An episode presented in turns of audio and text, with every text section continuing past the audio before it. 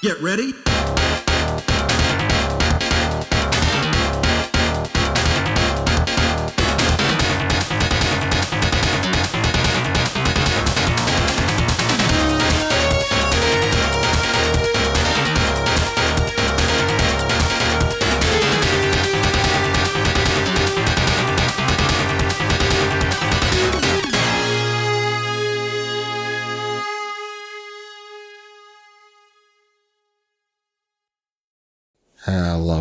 Hello. Welcome to the weekly cooldown. I am Kami Jace, your host. And I'm Paul Henderson, your semi regular, guestish co host. And if you're joining us for the first time, this is the show where we get to know the gaming news of the week and we get to know our guest. It is episode 208 of the weekly cooldown and it is January 12th. Happy 2024. It's the new year. And if this We is your it. second time joining us, welcome This back. is- yeah, correct. If this is your third time joining us, what's up? How you yeah. been? If you've been here for all five and a half years, six How's your back? Yeah. What's going on? Do some stretches. You miss you miss 90s cartoons yet? Me too. Me too. Damn right. We uh we have a fun guest who I haven't seen in a long time. Um so we're going to get through these headlines. We're going to introduce the guest and we're going to talk about uh freaking video games. So uh, here we go. Twitch has announced Video that Twitch has announced that about 500 employees, about a third of its total workforce, uh, are being laid off this week.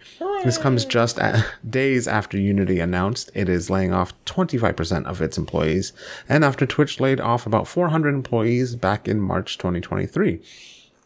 CEO Daniel Clancy said in a blog post that while Twitch has been building a quote, more s- sustainable business and other cuts have been made, our organization is still meaningfully larger than it needs to be to be given the size of our business, end quote.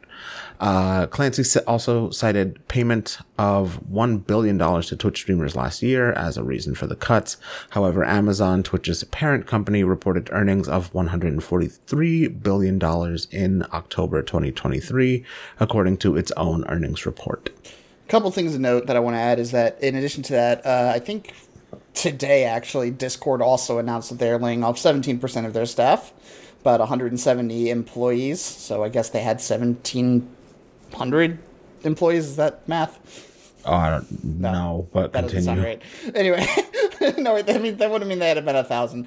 Uh, anyway, uh, so also um, the lead of Twitch, I think it may have also been Clancy in that same call or in another call at some point. He said that in the past like nine years, Twitch has never been profitable. I, I can, I, I don't believe that for a second. no, but I totally, I totally buy that. And the only reason I say that is because I think that's why Amazon bought them. Is I, I view Twitch as a loss leader for Amazon, kind of. Um, like they are a, if nothing else, they're a walking advertisement for um, for AWS.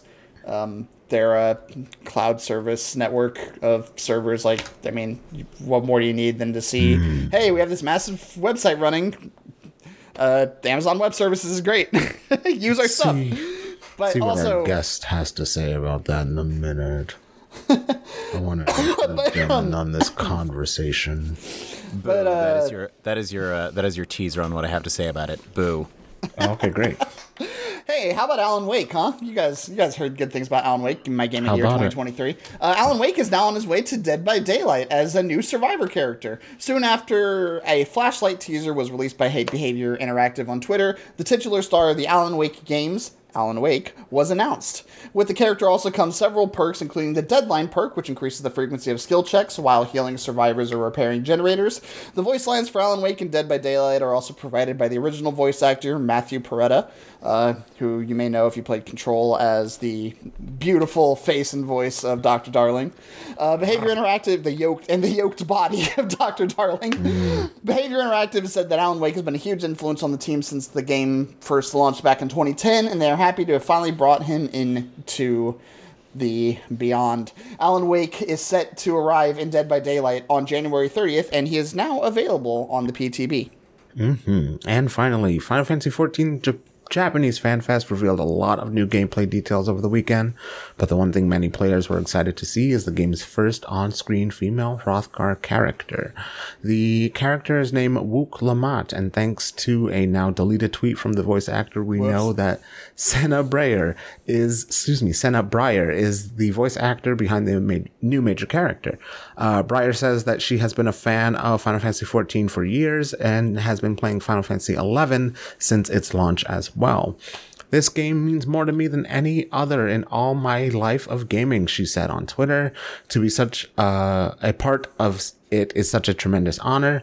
According to her Twitter, Bryer is a transgender Puerto Rican and German as well, uh, as uh, making many 14 fans flock to her Twitter, where she recently posted, I suppose I should say, I post really weird nerd stuff, and every Thursday I turn into an obnoxious Critical Role fan um, reasons to love Sena Bryer. And those are your headlines for this week. Of course, if we missed any, and there were actually quite a lot, you can uh, tweet at us. I hope she's not in trouble. I think Yeah, she. same. I think I was- she said she was allowed to post it. she did say that, but then she also deleted it. So Yeah, I don't know. What maybe she wasn't as loud as she thought she was. I don't know. Someone, t- maybe someone told her not to, but It may have been a miscommunication between the agency and uh, either Square Enix or the studio handling the recording. Um, I'm not 100% certain, but that would be my best guess. Yeah, she shit probably- happens. She probably asked her agency because that's probably her contact point. Yep. The agency said, "Yeah, sure," and then she posted it, and then someone from Square Enix probably reached out and said, "N- n- n- n- Not yet, not yet. Yeah, I don't think she'll be in massive trouble or anything. Like if she was told by her reps that it was good, then I don't think she'll get anything more than like a hey, just don't do that again. well, it's But- on the internet already. Yeah, We no, there's know. no, there's no, there's no unringing that bell, and I don't think it's the biggest PR hit for Squeenix to have that go out publicly. No. They obviously still want to control it, so it's it's not great for them, but it's not the end of the world. I don't think. Hmm. Anyways, guest who has had things to say. Who are you again? uh, I don't know who am I. Who, are, who are any of us? Interesting. What? Uh, what? Where are we? Oh, we? uh, thanks for asking. Um, I'm Paul Henderson. I am a No. QA over at Alchemy Labs here in Austin, Texas. Not what I'm talking about. I've been working in the game industry for a few years now. I uh, got my start working on person. Hearthstone at the other one. huh? The other one. What? We we know who you are. I'm talking about the The one that's third laughing. person on this podcast? That's, yeah, sure is. You were just talking to them. Oh So- shit! Suppose there have been rumors. Hey, everyone out there. My name rumors. is uh, Ryan Hoyle. I am a. Um, QA I'm over a- at Alchemy Labs. I am not a QA over at Alchemy Labs. You uninformed philistine. Oh my god.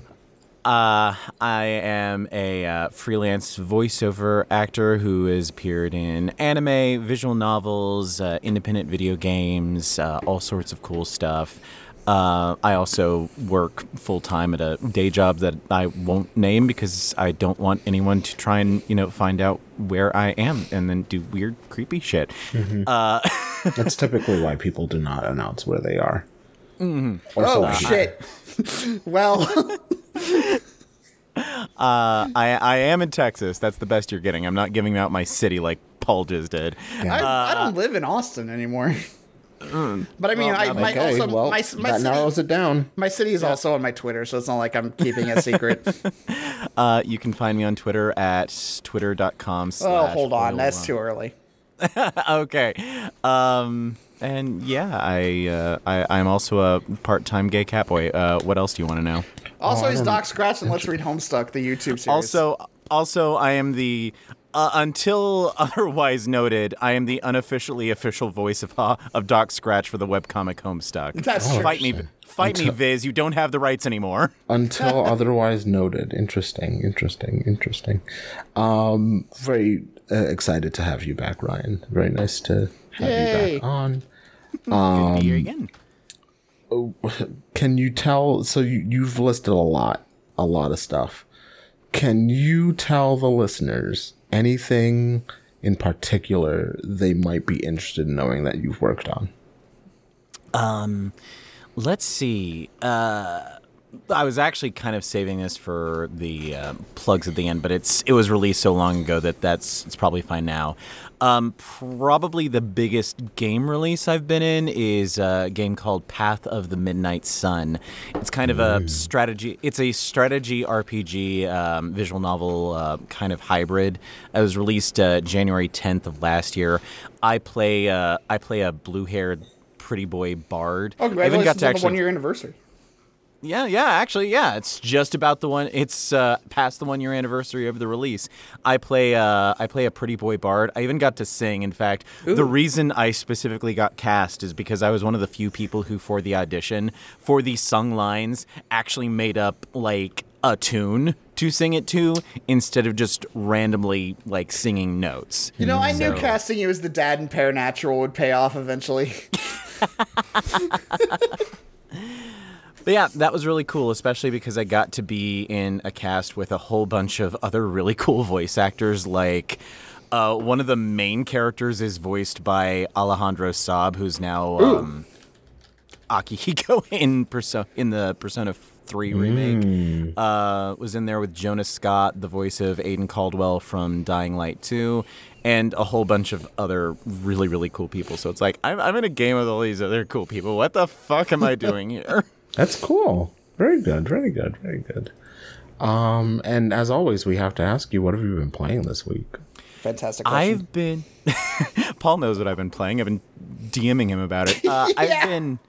I've been splitting my time this last week between um, leveling leveling up all of my classes in Final Fantasy XIV. Took I'm you long trying to get every, I- I'm trying to get everything to. uh, I'm trying to get everything to 90 before Dawntrail. Uh, got all my ranged DPS. Got all my magical DPS. I've just got uh, Dragoon and Ninja left for the melees, and then I'm going to work on the other tanks that I haven't because I only have. Uh, tanks and healers because I only have Dark Knight and White Mage to 80 and then once I get all of them to 80 I'm going to get rid of all of the leveling gear and start leveling them to 90 That's gonna be Um, so satisfying. Man, sidebar, can I just say how actually genuinely satisfying that process is of taking every job to 90? I Oh, yeah. I thought I was gonna hate it. I'm gonna be honest. I put it off for literally years because I, I I had thought about doing it as far back as Stormblood, but it wasn't until Endwalker when I finally ran out of shit to do that I was like, I'm gonna level everything to 90 and see how it goes. And it took me like I think the total process because I took a break during that. It took me like six months with like a three month gap, and God, every time I hit 90, it was just like a rush of endorphins every time. Hmm. Well, the way I do it is that I will, I will. The main reason I'm doing it is to clear out space in my inventory, Oh, of my yeah. armory chest, For sure. Uh, and I can honestly, right now, at least for 70 to 80, I can get a class done within about a week. Yeah, that's about how long it took me too. Maybe, maybe two if I'm being really insane about it. But uh, uh, good pay, good non-crazy pace is uh, one class a week. How are you um, ordering it? Because I did it by release order. Oh, Oh, interesting. um, oh, uh, I do. You mean the classes? Yeah. Uh, I do DPS first because they're less locked to. They're less gear gated than healers and tanks are. Yeah, especially that- tanks. so that that gives me the chance to uh, get leveling gear for the healers and tanks while they're doing that. Um, I'll usually do like one of each, one of each shared. So I'll do. I mean, casters are easy. Once you've leveled one caster, you have uh, stuff for all of them. Yeah. Same with, of course, ranged DPS, and then for the melees, I'll do them in pairs of like shared gear. So Okay. I'll do like, and I'll and I'll actually usually do one of each pair just to try and get as much gear as possible, and then I'll do the other one and sell and turn in the gear for seals afterwards. That makes sense. And and then I'll always do tanks and healers last because by that point I should have full leveling gear for tanks and healers, and it'll make the leveling process a whole lot easier. Yeah, I uh, I I made sure to switch roles as much as possible between jobs because I just needed to keep the variety going. So it was like I would I was I was essentially because I was going through them chronologically. Um, when I was going through the the base game jobs first, I just like Yeah. sort of I, I think I did DPS DPS healer tank is what I did because there's obviously like twice as many DPS jobs as the rest of them. so to try and to try and give myself as much variety as possible, it'd be like it'd be like ranged melee healer tank, ranged melee healer tank. until I run out of healers and tanks. I have no patience for this. So Ah. I very I, I can't do it. I, I do other things to fill my time on Final Fantasy 14, like roleplay and bid on houses that I don't get. Now you want to talk about Um, unsatisfying grinds? Become a fucking Omni crafter. Holy shit, that's boring. Yeah, that's that's pretty tough. I mean, it's Yeah, much that's- easier now. I did it. Uh, there's a lot. I did it. I yeah, regret it. I, it wasn't worth it, but I did it. stuff now. I, I'm not looking forward to getting my crafters and gatherers to, to 90. I did it, and when uh, when the next X pack comes out, I'm gonna do it again, and I'm not gonna be happy about it. Gatherers, I think, are a little bit more, uh, not easier, but the, a, a little bit easier to kind of find your way through because you can just kind of put on an anime or something and just be like, great, let's just smack a rock. Gatherer has Smack some another fucking rock. WoW classic farming vibes. It's just like you're running around hitting nodes. Yeah, yeah, yeah, yeah. Like It's real- fuck doing it's fuck real doing easy. dungeons. We're we're fighting mobs to 90 men. Um, Fisher, though. Fisher, that's fun. You go, Oh, you Fisher's go out great. and oh, have Oh, fun on sure. a boat. Yeah, yeah. You get on a boat, then you get on the boat again. You keep doing this until you're 90. Uh, but aside from 14, I've also been playing um, Alan Wake 2. Hell yeah. My game of the year. I've I've finished up to um, Alan Wake's last chap Alan's last chapter before you can no longer like switch between him and Saga and still have plot differences. And I and I'm on. I think I'm past the point of no return for Saga. I just did the save for that before I.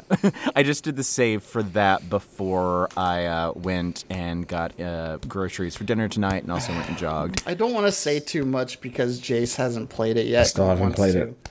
And I'm annoyed because there's one part of Alan Wake 2 that I really want to talk about, and it's Okay. not initiation for. All right, all right. I got it. Well, I mean, there's not really much to talk about with Initiation Four. Like, I mean, yeah, that's you, kind of all over the internet at this point, but you don't Oh, like. You're good not news exactly, for you. s- I'm You're not a s- pro at dodging spoilers. I mean, you're not dodging any plot spoilers so much No. as you're spoiling an experience for Initiation Four. all I'm going to say right now, Ryan, fucking Yötön Yö is insane.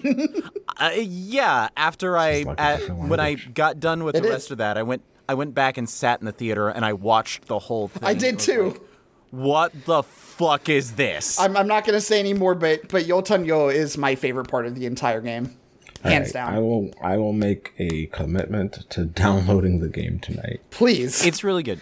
It's really good. Um, Next week is going to be the Alan Wake 2 special where we just talk about Alan Wake for the entire podcast. It's really good. I can wholeheartedly recommend it. It's basically everything I wished that Alan Wake Uh-huh. 1 was when people were telling me to play Alan Wake 1. Hmm. And uh, hot take, like I understand why it is a cult classic, but I didn't really like Alan Wake 1 that So, much. No, Ryan, I don't know if you listened to you're last week's episode, but do you, the comparison I made between Alan Wake 1 and Alan Wake 2 was Metroid and Super Metroid. fair. Yeah. Very, very fair. Yeah, yeah. I get it. I don't. I don't play Metroid, but I get it because I played Alan Wake and I loved Alan Wake, but I know that a lot of people didn't, and I know why they didn't, and I. My get it. favorite part of Alan Wake was when enemies would come out of nowhere and attack you from off camera throughout the entire game, and there's no way to to stop this. Like Alan Wake got Jump kind scare, of cool scare, during jump one of the deals. Not even a jump scare; it's just bad enemy design. No, yeah. Al- Alan Wake 1 got really cool during the DLC when you were literally like using Alan's writing powers to create things out Yeah. of thin air. that was cool. I wish there was more of that in the base game, but the rest of it was just like yes, I mean this plot wise this is cool. I'm just the the gameplay was just kind of like eh. Well, And Matthew see Perez is what a I good think. actor. we'll That is see what true. I He is- think about he- Alan okay. Wake too. He's cleaned it up a lot since Alan Wake 1. Alan Wake 1, he wasn't bad, but God, they needed to slow him down. he rushed through all of his lines. he's he's a he's a writer. We don't know how to That's don't know how to correct. talk slow. No, writers don't know how to talk. They know how to write. What what's really oh God, I'm, I'm sorry. I don't want to just turn this into the Alan Wake show again. Um, my favorite thing that they did in Alan Wake 2 with with uh, Matthew Porretta's um, voice acting is when he's reading the the like rants in the television. He goes back to his Alan Wake one style delivery. he intentionally starts rushing his lines and like talking like the way he did in Alan Wake one to make him sound more unhinged. anyway, uh, hey, what did else? Tw- Twitch. Did it? Uh, Ryan wait, had what? about Twitch, right? Oh yeah, yeah. Ryan, what do you got for Twitch? What are you What are you talking about with Twitch? I thought you had, you had thoughts about what happened with the Twitch Lighthouse. Oh yeah, I mean nothing other than f- fuck capitalism. yeah. There you go. Easy peasy. One, two, three, Z. like every time every time I hear about these these talks about people like streamlining and laying people off, I just want to ask, okay, so what kind of bonuses did your CEOs get mm-hmm. last mm-hmm. year? Yeah. What what kind of what kind of money are the people up top who are making these decisions making compared Right. to everyone else and why aren't they pulling a Sa- uh, Satoru Iwata and just I don't know not making as much money so that they can keep their people employed mm-hmm. I don't know I don't know it's it's it's, it's a it's a choice I've still been playing Monster Hunter World. Nothing's changed since last week. Oh, I see what's that come happening. I where I had the same question, but I realized immediately that Paul was answering a question I've yet to ask him. What's the question? What have you been playing this week? Monster Hunter World. Oh, no, I played some Street Fighter Six this week. Uh, I was on stream with a few friends, and I showed Oh, them really? how to do E Honda. Oh, really? Yeah, Which I also friend? showed them. Oh, Who was it? Oh, he's just uh, a sexy big black dude. oh, interesting. Me, what? Oh shit! It was you. me, That's right. sexy, big, and black, crazy. And I totally kicked her ass Telling sound the like you. in front of dozens of people. It's true. It's fine. I never proclaim to be good at fighting games. My favorite just habit is when- to like play them. My favorite thing is when Jace busts out busts out the Zangief, and I'm like, hmm, I think I'm gonna bust out the Zangief. Yeah, I don't. I don't. I actually. Do, it's been so long since I've played Street Fighter Six like actively, and so I switched to Zangief and was like, "Oh boy, what are the buttons again? How do I? Which way and who and up? Maybe left? A circle? A whole I was circle? like, don't worry, I'll show you. There's no way to be shown such things. It was a lot of fun. Anyway, uh, no, but seriously though, I have been playing a comedic amount of Monster Hunter uh, World because of the- where did where did playing Monster Hunter World come Hmm? So from Monster Like- Hunter Wilds got announced, and Yeah. well Right- I I know that yeah And right after that, Capcom basically just went on all their socials and were like, "Hey, go play Monster Hunter World," and a hundred thousand people said, "Yeah, all right, I'm not doing anything." yeah. That's Basically. literally it. Basically, Capcom said, "Hey, go play Monster Hunter World," and everybody said yes. That was that was that's it. It was it was a it was a, the most basic marketing push of all time, and it worked. Capcom's so strong. They just do stuff and also, it's fine. but also you got to remember that Monster Hunter World is the most successful game that Capcom has ever released. Ever. Yeah, but still. they just be doing stuff and it's fine. Remember Resident Evil 5? That was fucking awful. That was They their kept going though. Resident Evil Five, I think, is their third most successful game ever. It's fucking terrible and they should be ashamed. Remember Resident Evil 6? A little bit better. Still should be ashamed. Code Veronica, not great. My favorite though. Mm, I will I will defend Resident Evil 6 to the death, especially playing it immediately after 5. Playing Resident Evil s- I don't, I don't care how bad Resident Evil 6 may objectively be, playing it after Resident Evil 5 was like A eating a air. plate of was like eating a plate of shit and then going to a restaurant where they gave you the world's best back rub while serving you five-star cuisine lovingly perfected to your specific tastes. Yeah. Yeah, yeah, yeah. I agree. 6 was not great, but it was much better than 5. Uh, I could go I'm sorry, about number that, uh, Resident Evil Five and Resident Evil Six are their number six and number seven most selling games of all time. Um, right in front of Resident Evil Eight, actually. Fun fact: Resident Evil Resident Evil did Five and? Six, um, Resident Evil Five and si- well, in older games, Resident Evil Five and Six have actually sold about the same amount of copies, eight point nine million. Huh. And Village sold Disgusting, eight point seven actually. million.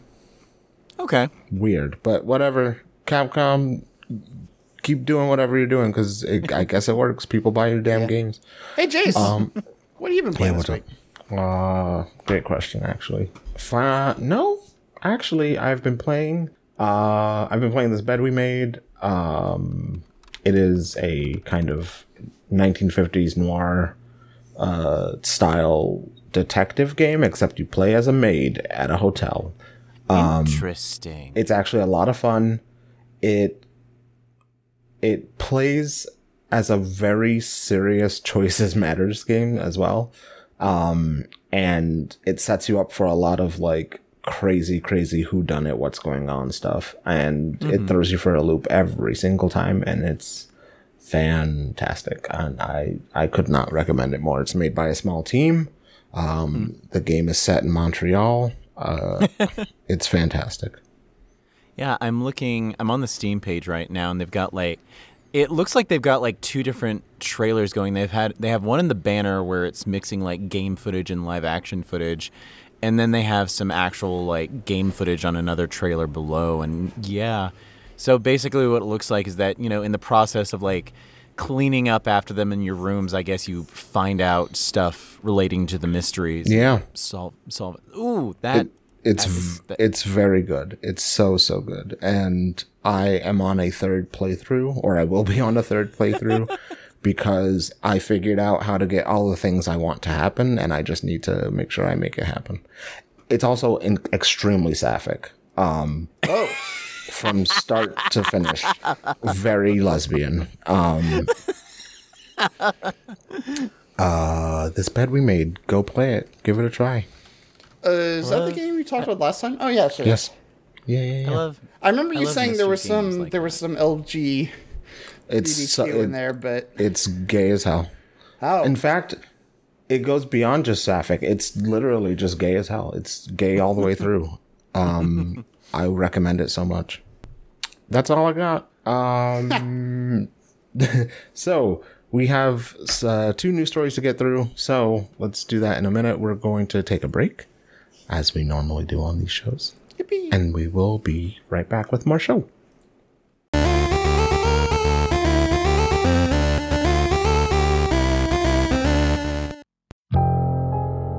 You see, looking up from the ground, blood red clouds boiling across the sky. You did ask me to bring the thunder. Agent! Agent! Uh, help! I've got the chalice, please! Well, if they're following you, then I guess that takes care of a loose end for me. All of you feel the earth beneath you shake and crack and break. I feel that I have failed both of you, and I am sorry for that. This has nothing to do with you being a bad leader. Do you want a countdown? Oh, I think I want a countdown. I wanted Three, to help. I always had good two, intention. I one. did not deserve to die. Now. The Lucky Die podcast is a weekly 5e Dungeons and Dragons actual play podcast. Join our adventure every Monday wherever you download podcasts by searching for The Lucky Die.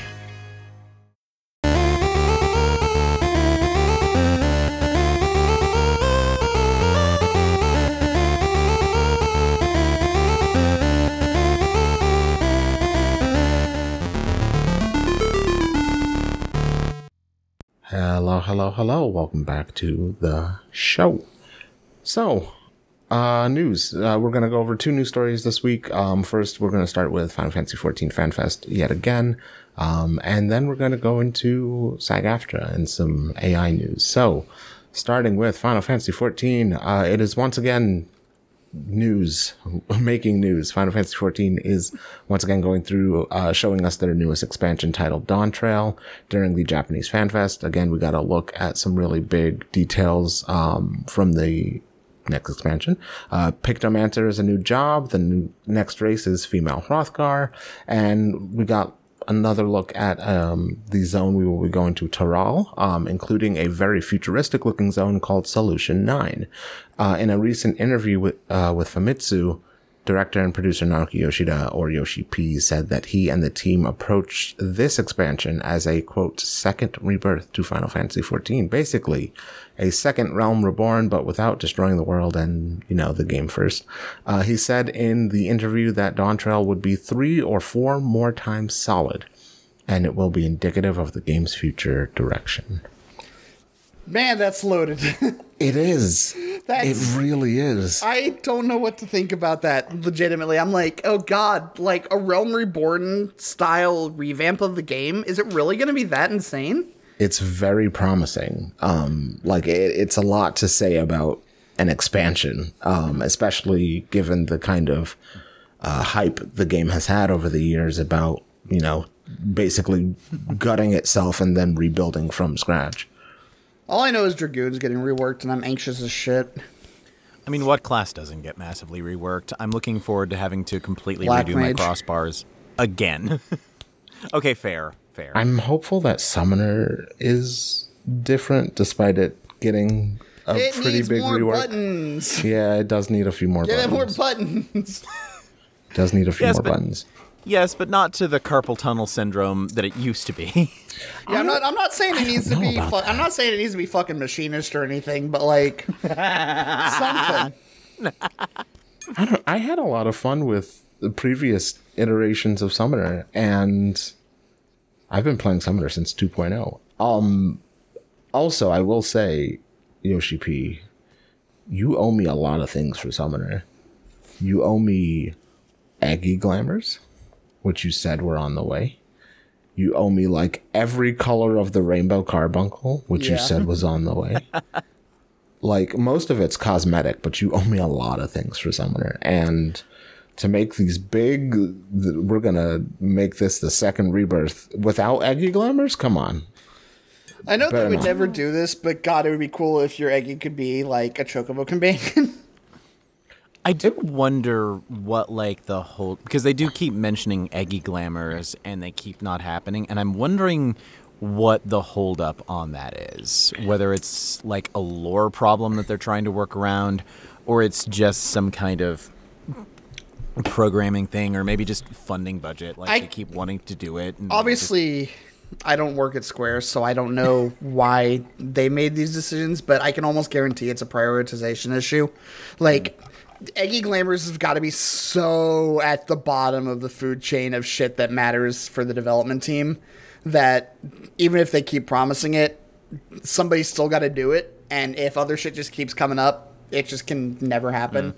I I mean I saw it happen at Hearthstone. Shit like that happens all the time. Just like small cosmetic things that need to get fixed that mm. just don't. It happens on any game, not just Hearthstone. Hmm. You, a, a project will just have low priority things that never get resolved. Mm-hmm. Don't like that. Yeah, I need me it my is. It Egi is Glamours. weird. It is weird that something that's been announced like that has been made such a like priority. You would think maybe that would bump things up a bit for them, but you know, at the end of the way, the development team is gonna prioritize what it feels is the most important, regardless of what production puts forth. Hmm. To some extent, like I mean, production kind of can determine the pace of how things go, but sometimes it's just like I've got too much on my plate. I need to make sure Dragoon doesn't explode the game right now. Well, how am I supposed to feel if they're telling me that the game is going to be three or four times more solid if I don't have no Egi Glamours? Nah, you're right. You're right for that. I think I think it's mostly a, a case of bad messaging from Yoshi P. Hmm. Honestly, It's a big, it's a big thing to say, even for a, you know, for what what is going to be a very good, no doubt, uh, expansion. Uh, it's a big thing to say, you know, three or four times more solid, second rebirth. That's a lot. It's a lot Although of I pressure. wonder, I, I wonder if part of that three or four times more solid is compared to like a Realm Reborn itself, which like a Realm Reborn is go- was good. I enjoyed my time with it, but the changes they have made since to the structure of the story and of course adding trusts and also not making Praetorium and Ultima weapons such a slog to have to do over and over again have that I'm looking forward to once I get all my classes to 90 doing a full replay through of everything from the beginning of A Realm Reborn all the way to the end of the Endwalker patch cycle, Mm. and I'm very interested because I have not done New Game Plus yet. I'm interested to see how that's changed it from like there were sl- there were some slogs in the Oh, original yeah. Realm Reborn. Yeah, yeah, yeah. So I wonder if part of that whole three or four times more solid is less mechan- is less exactly mechanically based in terms of like content and more in terms of like storytelling in terms with how they are launching like the new long-term arc. I will say, if there's one thing that I hope they add to Final Fantasy at some point, it's they add higher difficulty levels for dungeons. And I'm not talking variant criterion dungeons, they're kind of their own thing. Um, so, one thing that I definitely like in World of Warcraft that I wish was pulled forward to 14 is just so there's a concept in, in World of Warcraft called mythic dungeons, which is Hmm. basically you take the dun- the dungeons have all difficulty levels to them, kind of like they did back in the day in A Realm Reborn with hard dungeons, but it's it's essentially the same dungeon. You don't they Hmm. don't make new versions of old dungeons. Um, and what it would be cool is if they went back and took those old dungeons and just fucking pumped up the difficulty of them and gave rewards for those. Because what you can do is you can in, you can play World of Warcraft entirely without raiding. All you you can focus entirely on dungeons and just run increasingly difficult mythic dungeons to get to get loot drops or whatever you want. I think that would be a cool thing to add to uh to 14. I've been saying that for a while. I just Well, they do have- more. I wish there was more incentive for uh, harder dungeon content. They do have the Criterion dungeons. Yeah, and that's that's kind of it, but like it's like one or two dungeons per expansion out of all the leveling content that we have. The Yeah. leveling content could also be turned into indie game content, and I think it's kind of weird that it isn't really. Uh, I wonder, like this is this is pure speculation. I wonder if there's just not enough resources to do that along with everything else. I'd say- Like, I'd- I don't. I'd say it's I don't know what goes into the. I don't know what goes into the game and what, what kind of allocations the team gets from Square Enix as a whole. Mhm. Um, and whether it's whether it's just them wanting to keep the game as casual as possible outside of ultimates and yes i'm inclu- yes i'm including extremes in that because extremes are not that hard a lot of the time Yeah. um but or it, whether it's that or it may just be like they have all this stuff they want to do like the story like all the storyline content criterion dungeons new new what was what was the term they used for Bozja like Uh, exploration content. exploration content. I'm so glad they're bringing that back. Bozja was amazing. Um, and if they're just doing all this other stuff that they aren't able to do it, um, and of course, I also don't know like how much complexity was added in terms of making sure every new dungeon that they're creating is trust compatible. So I don't know. I don't know. This is all speculation. like I would I would I would certainly love for that to happen. I personally doubt that it would be coming just because it would probably already have come by this point unless they've massive unless part of this whole 3 to 4 times more solid is that they have massively streamlined their process for like creating dungeons and can now put resources into doing hard modes again. Like proper hard modes. Yeah. All I have to say, ooh, that's a lot. Yeah, I I wonder what that actually means for the future of the game because that seems to indicate more beyond even Dawntrail to me. Just because because okay, because it, felt like at least through Stormblood, the game was kind of finding its footing in what a patch cadence is going to look like after a realm reborn like they were doing some experimental shit in Heavensward and then they kind of solided things down in stormblood and then they maintained that at least in terms of content not, not necessarily in terms of timing the cadence of content that we got through um, through shadowbringers and through uh, through uh, well i forgot the name of the most recent expansion fuck me Endwalker. Endwalker, that's the one. And so it makes me wonder if they're going to change the content cadence in some way through Dawntrail. It could be. Um, there's a lot of things I think that'll change with Dawntrail. Um, I mean, if you look at the way that content was introduced in Endwalker, right? We got the Criterion dungeons and those type of things. Um, in I believe 7.2 or excuse me 6.2 um not in 6.1 so there may be something i think new that we'll get just like with you know Bozja was new content. We got a uh the heaven on high content in uh stormblood but before that it was the palace of the dead um in uh i believe in heavensward i can't remember. But it, every every expansion seems to give us a new piece of the pie so to speak. And i think endwalker will have something like that too If nothing else, the fact that we're going to fucking Night City at some point, apparently. good god certainly. Okay. I I've been seeing a lot of opinions about this from like you know people very surprised about it because they're like this doesn't look like Final Fantasy, which is by the way incorrect. In Final Um, to- Fantasy 14, what makes you a criminal? Getting cock. yeah. Uh yes. We have all seen it. We have all seen it. Um, but it, seems to me that you know the the people who say that there have uh, there's always been a shift in tone uh, for each expansion, right? With Heavensward, it's, Law. Uh, with Stormblood, you go from like you know kind of a, a war thing uh, to raiding Garlean bases for uh, you know technology and hypertune soldiers and all this other stuff. Um, and you know, and and uh, or excuse me, in Shadowbringers, you go from like a strange fantasy land to like a semi ancient but also futuristic land, and you know, and then in You go Endwalker you go right, and then and and Endwalker you go to space, but. I think even given the tone shifts, nothing could have compared like prepared me for holographic billboards. You know what I mean? I wasn't re- yeah, I wasn't ready for a, for to see a makeup ad. Right. Like for Dog trail. everything that they've given us, I could not have seen 2077 Yeah. coming as the next thing. I fucking I fucking love it because like you, you said about about Stormblood, but one of my biggest prob one of my biggest personal issues, not like an objective thing, but one of my personal big my personal bugbears with Stormblood is it didn't have that batshit shift. Yeah. Which is the th- which is the thing The closest wasn't- thing, it the wasn't a thing really, like, is the Big Azim cut step. to it. Yeah, yeah. It's which which is less of a dramatic dramatic shift and more of a hey, let's go do some CIA real quick and then get back to it. Right.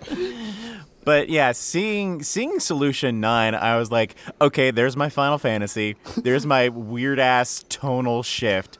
I am I am I am I am on board with this. Title and be like, if I need your body, I'll fuck it. Oh my god.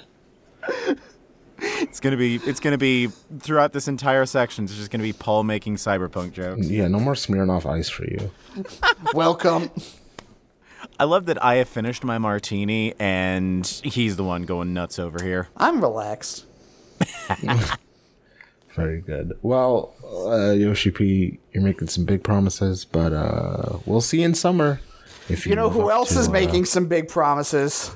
Good? SAG AFTRA has announced that they have come to an agreement with Replica Studios on a form of quote ethical AI end quote when it comes to voiceovers for video games and other media, but many of the voiceover community covered by SAG AFTRA say they would never discuss such agreements, leaving members like Steve Blum feeling misrepresented.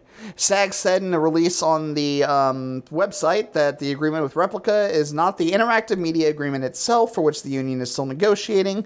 The agreement, which has now been made public to members, includes clauses that requires the developer to get express written consent, pay fees, and more should Replica wish to use pre-existing voice actors' work through AI. And I feel like there's two factors to this. Um, one of which I'm going to discuss immediately, which is that uh, whoever the fuck was at SAG that decided this needed to be announced in the way that it was uh, Yeah. should not be the person writing those Right. things that they announce anymore. they uh, they shit the bed on that one. what what SAG had really neglected to say when this first came out was that there was a team that was representing these uh, actors who was engaged in negotiation. in a Um, very limited capacity with a single company about a single aspect Correct. of their business. And so for them to release this information kind of as lackadaisical, yeah, as they did, really upset a lot of people. And it does still kind of reek of a kind of, um, I want to say kind of like over excitement to try and get some type of AI agreement, whether it's individually or with the uh, the big uh, uh, interactive media agreement, um, without really making sure that everyone has a seat at the table in, in a Wait. real CBA kind of way. The way this situation was handled, regardless of its actual real impact on everything, felt incredibly blasé to a Yes. to the point of negligence. Right. It's it's interesting you say that. There was a conversation on Twitter between um, I'm not going to name any names because I don't want to pull anyone into this shit, but um, one director I know who does a lot of work for um, Netflix's du- Netflix's dubbed anime, uh, and one other individual. Uh, they kind of were in discussion about how essentially like what was in the contract wasn't as bad as what people were thinking but the way that they went about announcing it with basically no information up front was just incredibly irresponsible from a PR standpoint. I mean, there have been so so many voice actors on Twitter over the past couple of days who have just been absolutely furious. I even jokingly um, two days ago quote tweeted it and said, "Wow, this is a great birthday present, and I'm not even in the union yet." Um, and I have I've read the contract or at least the first few pages before it gets into like a lot of the legalese, and I've also uh, kind of been keeping abreast of a few of my other friends in the industry who have also gone over the contract and put in their two cents. And part of what it is is that the company in question is specifically creating these AI voices for use by other production companies. They are not themselves a production company. They are a company who is creating these voices that can then be used. And the the way the contract is set up is that you are being paid for a recording session to create these these AI voices that can be used. And then there is certainly, you know, royalties and usage payments that you get for the use of the voices. And of course, you can renegotiate in I think uh, I think it's three years is the uh, time limit in the contract. After three years, either you or your estate can renegotiate whether or not it's being used. One thing that I didn't see in the uh, in the contract itself and that has been kind of a bone of contention among the voice actor community is what was kind of a bone of contention back when the uh, when the strike was going on that we have no real protections in terms of like well if say X production company wants to get wants to get our AI voice data or wants to get our or wants us to create AI voice data through replica we have no bargaining power to say fuck you i'm not going to do that. And then they can just hire an actor that's willing to do that. And there's gonna be actors who are willing to do mm-hmm. that. Like to sorry to tangent a little bit but that's been a big problem with a lot of people's issues with the fact that Crunchyroll kind of is notorious for outside of specifically union dubs not really paying really well, but everyone wants to be in anime, so it's hard to get everyone it's hard to get enough people to say no to Crunchyroll to create that kind of withholding bargaining power so that they will do they will up their wages and in a similar way it's going to be very hard if companies are if like say a actor says I do not want my voice, you know, being replicated like this, they're just going to find an actor who's going to do it. Yeah. Mm-hmm. Mhm. Um and that's part of even given that you know there are you are getting paid for the session given that there are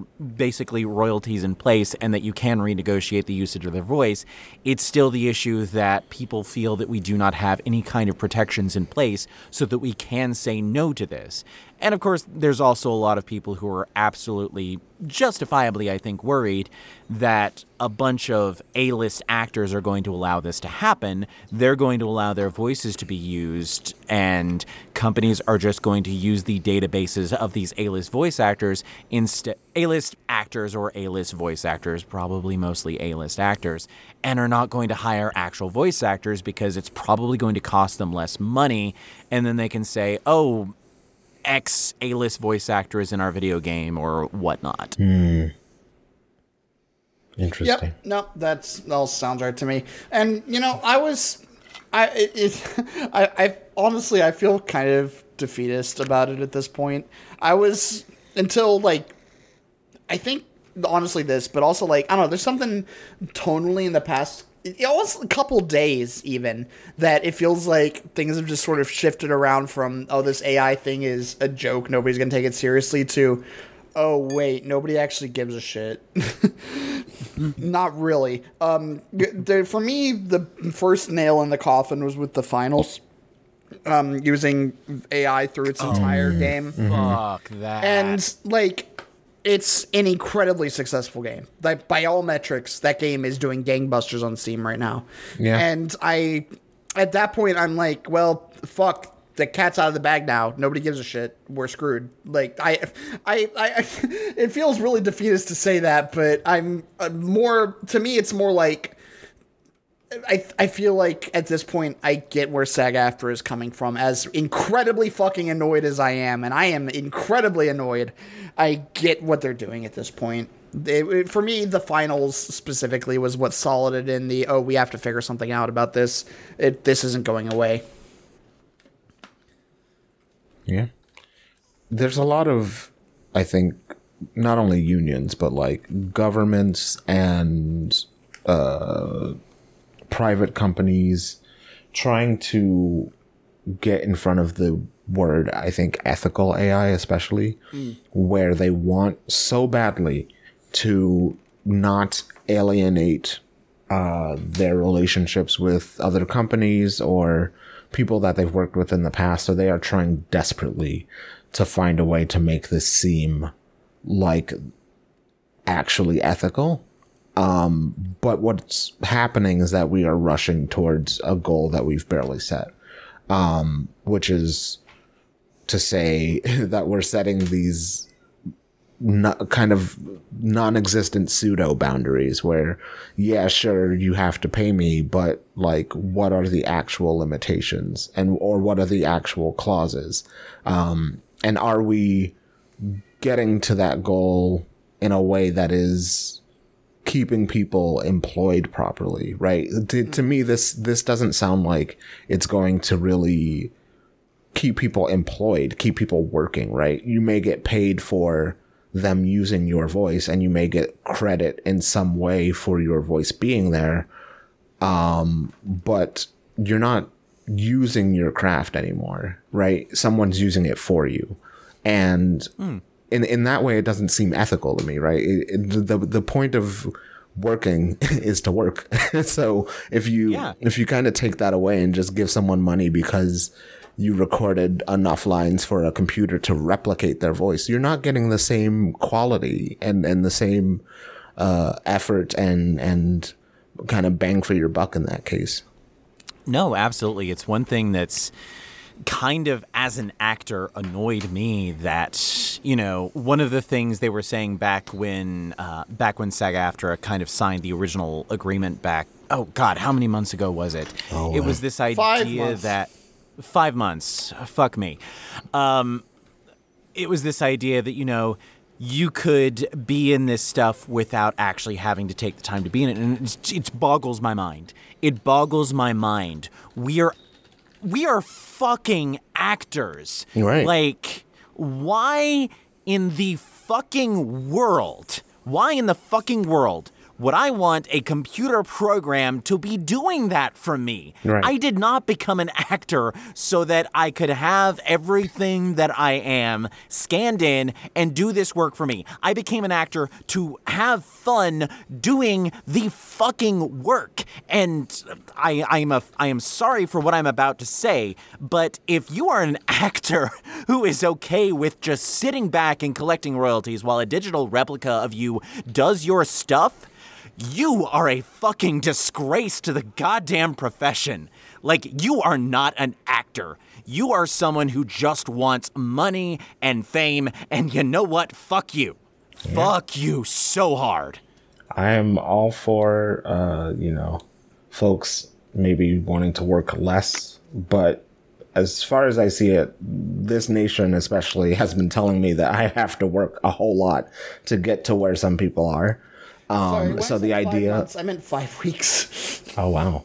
Um, and uh, for so for some of us to be told that, and then to also be told, by the way, we are. Uh, won't it be nice for you to not not have to work and get paid? Like, which is it? Because now you're telling me I can have it both ways, and we know that that that's bullshit. So, Mm. um, Hmm. I I agree with you on all things. Um, Yeah. So, It uh, Ryan, tell us how you really feel. I mean, I'm gonna I, I'm gonna get in so much trouble for that. Well, no, Um, you're not. I mean, sorry to kind of monopolize this part of it. No, the, no, you're, make, you're, you're making some fantastic your points, thing, and your your your anger is completely justified. Do you know how many fucking rants I've gone on on this fucking podcast, man? Come on.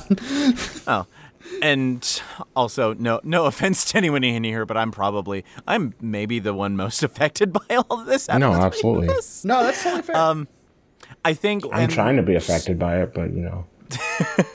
good luck. I'm to you, keeping man. my good, thoughts to myself. Good luck.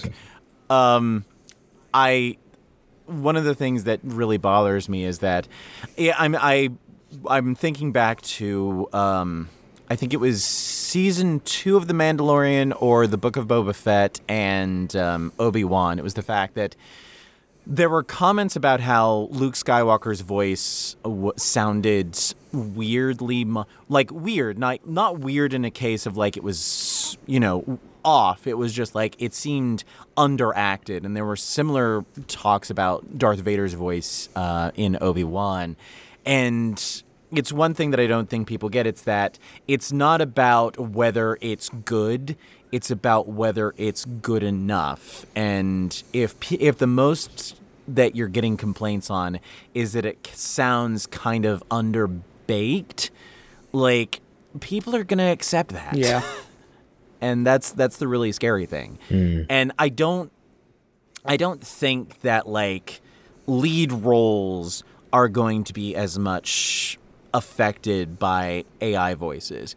I think where you're going to see a lot of them used is in Walla, in sort of the background the background crowd noises, in like really minor like one line roles, like things where you know, you would hire an actor to do to come in and do like one hour to do like a cup a few minor roles, or you would just have a main actor who has good range just do other roles as well. And that's honestly really scary because those smaller roles are how people get brought into the industry because you're not gonna very rarely are you going to hire someone to know with no experience to play a lead. Right. You're going to bring them on to do minor characters, supporting characters. You're going to bring them on to do Walla, and that's going. That is where I think AI is going to really, really fuck over people trying to break into the industry. And that that does scare me. The fact that yes, it may not sound good, but it will sound good enough for that, and no one outside of the industry is going to care. That's literally what's happening with the finals. Yeah. Okay. Well, sorry to end on a sour note, but that's it for this episode. Nah, that's how it goes sometimes. Um, as we move along toward the end of the show, we always ask that you give our listeners a recommendation. Which game should they be playing or be on the lookout for? so there's this really great dynamic Not shooter you. called The Finals. Not you, Ryan. Um, everyone, pre-order Final Fantasy VII Rebirth, please. I thought you were gonna say pre-order The Finals. Oh my god. Fuck no. Fuck the finals. I mean, for one thing, I'm not a shooter fan. For two, fuck them. No. I just went on like a 10 minute rant about how AI voice acting is going to destroy the industry. You think I'm going to recommend that shit? The Even as a bit? No. Nope. Uh, but everyone, um, everyone pre-order Final Fantasy VII Rebirth. It's going to be batshit insane, and I can't wait to see it. And also, my good friend Jonah Scott, who I play uh, D and D with every week, is voicing a character in it. So, like, that's my that is my one moment of like, hey, look at this friend I do who does stuff that's way cooler than I am. Um, also, uh, you know what? Persona 3 Rebirth. I, I don't know how I don't know how I feel about it, but a lot of people I'm either friends with or friends or friends are in it, and it's probably going to be really good. Allegra Clark's in it. That's all I care about. Paul, what do you got? Uh, so there's this really great dynamic. Sh- uh, man, uh, I I'm kind of tempted to just say play Monster Hunter again. Uh, but I already did that last week or the- in the last episode. So, whew, let's think. No, you know what? No, I'm just gonna say yeah. I'm just gonna play say play Monster Hunter some more. Uh, Sure. I my my my recommendation really hasn't changed from last week. You know, there's a lot of people, a lot of new people playing it right now. So one thing I will suggest is if you're going to play Monster Hunter World for the first time, especially, uh, play it with friends. It's a really great multiplayer game. It's it's always been a really great multiplayer game, and World and Rise are the best for this, I think. And so go check them out. Um, also, you know, if you've got a Wii U kicking around, you know, maybe go play Three Unite. That game's fun, or Three Ultimate. That game's fun. Uh, Golden Sun and Golden Sun: The Lost Age are coming to Nintendo Switch and Nintendo Switch Online uh, January seventeenth. So I'm gonna go recommend that. Uh, Golden Sun is a big part of my childhood. Um, and before the show, Ryan was saying that a big way that uh, he got into voice acting was because of Golden Sun. Um, I remember the tweet saying that he would voice the characters. I said I did the same thing. I did the exact same thing. I love Golden Sun. I think it's a very good series. Um, it's set up a lot of the way I do storytelling uh, and things like D and D. Um, some of the character ideas I come up with, I recognize as being from uh, Golden Sun, but also like kind of late. Um, but it, it's a fantastic uh, kind of JRPG style video game, uh, and with a great story. Um, a very kind of save the world because the world is kind of messy kind of story, um, with a lot of really cool magical powers and stuff. Um, and it, it was originally a Game Boy Advance game. I think that game has some of the greatest Game Boy Advanced graphics ever. Um, really inspiring video game. So give it a give it a looky loo. January seventeenth. And finally, to finish off this episode, Ryan, please let us know where we can find you on the internet and if you have anything else to plug. Okay, yeah, yeah, I'll definitely do that. Um, you can find me on Twitter at twitter.com slash Hoyle Ryan. Uh, every once in a while, I remind everyone who follow me follows me that I yes, I am a voice actor, but mostly I'm just unnecessarily gay uh, and tweet about video games and whatever comes to mind. Um, once again, I will plug uh, Path of the Midnight Sun. It is out on Steam. Uh, it's uh, really cool. Uh, once again, visual kind of a combination between um, tactical RPG and visual novel. Uh, it uses that. It uses that like animation style where they have like the static 2D images and it animates them. It's really cool. Uh, the like uh, Um, Real 2D or whatever it's called. yeah, yeah, it uses that's the name of it. Thank you. Uh, Real 2D. Um, what uh, I'll you know what I'll also plug um, Synthetic Lover. It's a um, queer themed uh, visual novel uh, that I play one of I play Terrence, one of the romanceable characters in that. It actually released on the Nintendo eShop back in late December. I kind of want to buy it and play through it to see if the sex scenes are still in there. Oh boy. Um, and what else? What else? Um, and also keep an eye out for it. And give me a, give me one second. I need to search for this. Sorry, live 2D, not real 2D. There we go. Timmer Studio. Uh, and also keep an eye out for the funding drive for um, Timmer Studio. They're a small uh, indie uh, company that just got started. Uh, their visual novel, Dragon's Heart Before the Rebirth, uh, probably sometime in the next couple of months, they're going to be doing a funding drive for that. It's um, safe for work. Boys Love visual novel that I play the lead character in, and it would be it would make me very happy if they got funded, uh, especially if they got funded enough to like pay me to come back and do like full voice acting for it. So keep an eye out for that as well. Uh, their Twitter is twitter.com slash T E M E R S studio.com. No dot com, just T E M E R S studio. I'm I'm a professional. I know how to read Twitter. Very good, very good. Uh, Paul? Yep. Um, as always, you can find me over on Mastodon, shrike.club forward slash at Paul's Rock and Mastodon.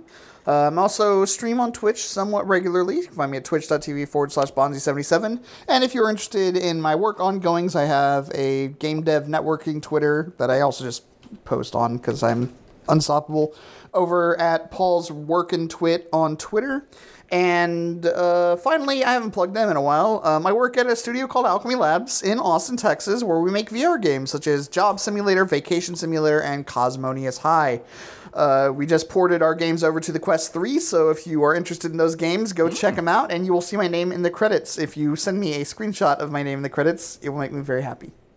Oh, precious. All right. Also, I'm s- I'm Oh. sorry to interrupt before uh, Kami plugs his stuff as well. Uh, but you can also find me weekly on Mondays on Twitch, uh, on twitch.tv slash alpha anarchy, A L P H A A N I K I. It's uh, Jonah Scott's VTuber. Every or most Wednesdays, we um, have a uh, D&D session called Pirate Trouble. It is a One Piece inspired pirate themed D&D 5e campaign. Mm. I am one of the players in it. Uh, I play in there with like some other voice actors and some old friends from like old things, and it's a lot of fun. It's really cool. Uh, we just had a major boss battle last week, and we've got cool stuff coming up in the next few sessions as well. So sorry to interrupt. Uh, you mentioning Twitch made me think of that. Understandable. Very good, very good, very good. All right, as always, you can find me at Kami Jace Gaming on Twitter, and you can find the Weekly Cooldown as well on Twitter at WKCooldown. Be sure to visit the Weekly Cooldown Instagram page. Visit WKCooldown.com for more news and other episodes. Be sure to leave a review on Apple Podcasts because it does what? It's good for the podcast. That's correct. It's good for the podcast. Um, speaking of Twitch, I am also on Twitch at Kami Jace Gaming. Uh, every other Tuesday and Wednesday, I'm doing D and D. Uh, every other time that I'm on there, I'm doing something else. Uh, drop on in and figure out what what the hell's going on. Be sure to check out the links in the description, including, of course, our humble bundle for this week. And remember that you can support your favorite charities and support this show. Our logo and art is done by Corgian. Find Corgian on Twitter at Doghouse Corgian. D O G H O U S E C O R G I A N, Doghouse Corgian on Twitter. And our intro music is done by Riki. Find Riki on Twitter at dog underscore noise, D O G underscore N O I S E. That's all for the weekly cooldown. I am Kami Jace. I'm Paul, fuck AI voices Henderson. I'm Ryan Hoyle, Nyanya. Oh, oh, okay. And we'll see you next week. Thanks for listening. Bye bye. Goodbye, nya. Oh, no.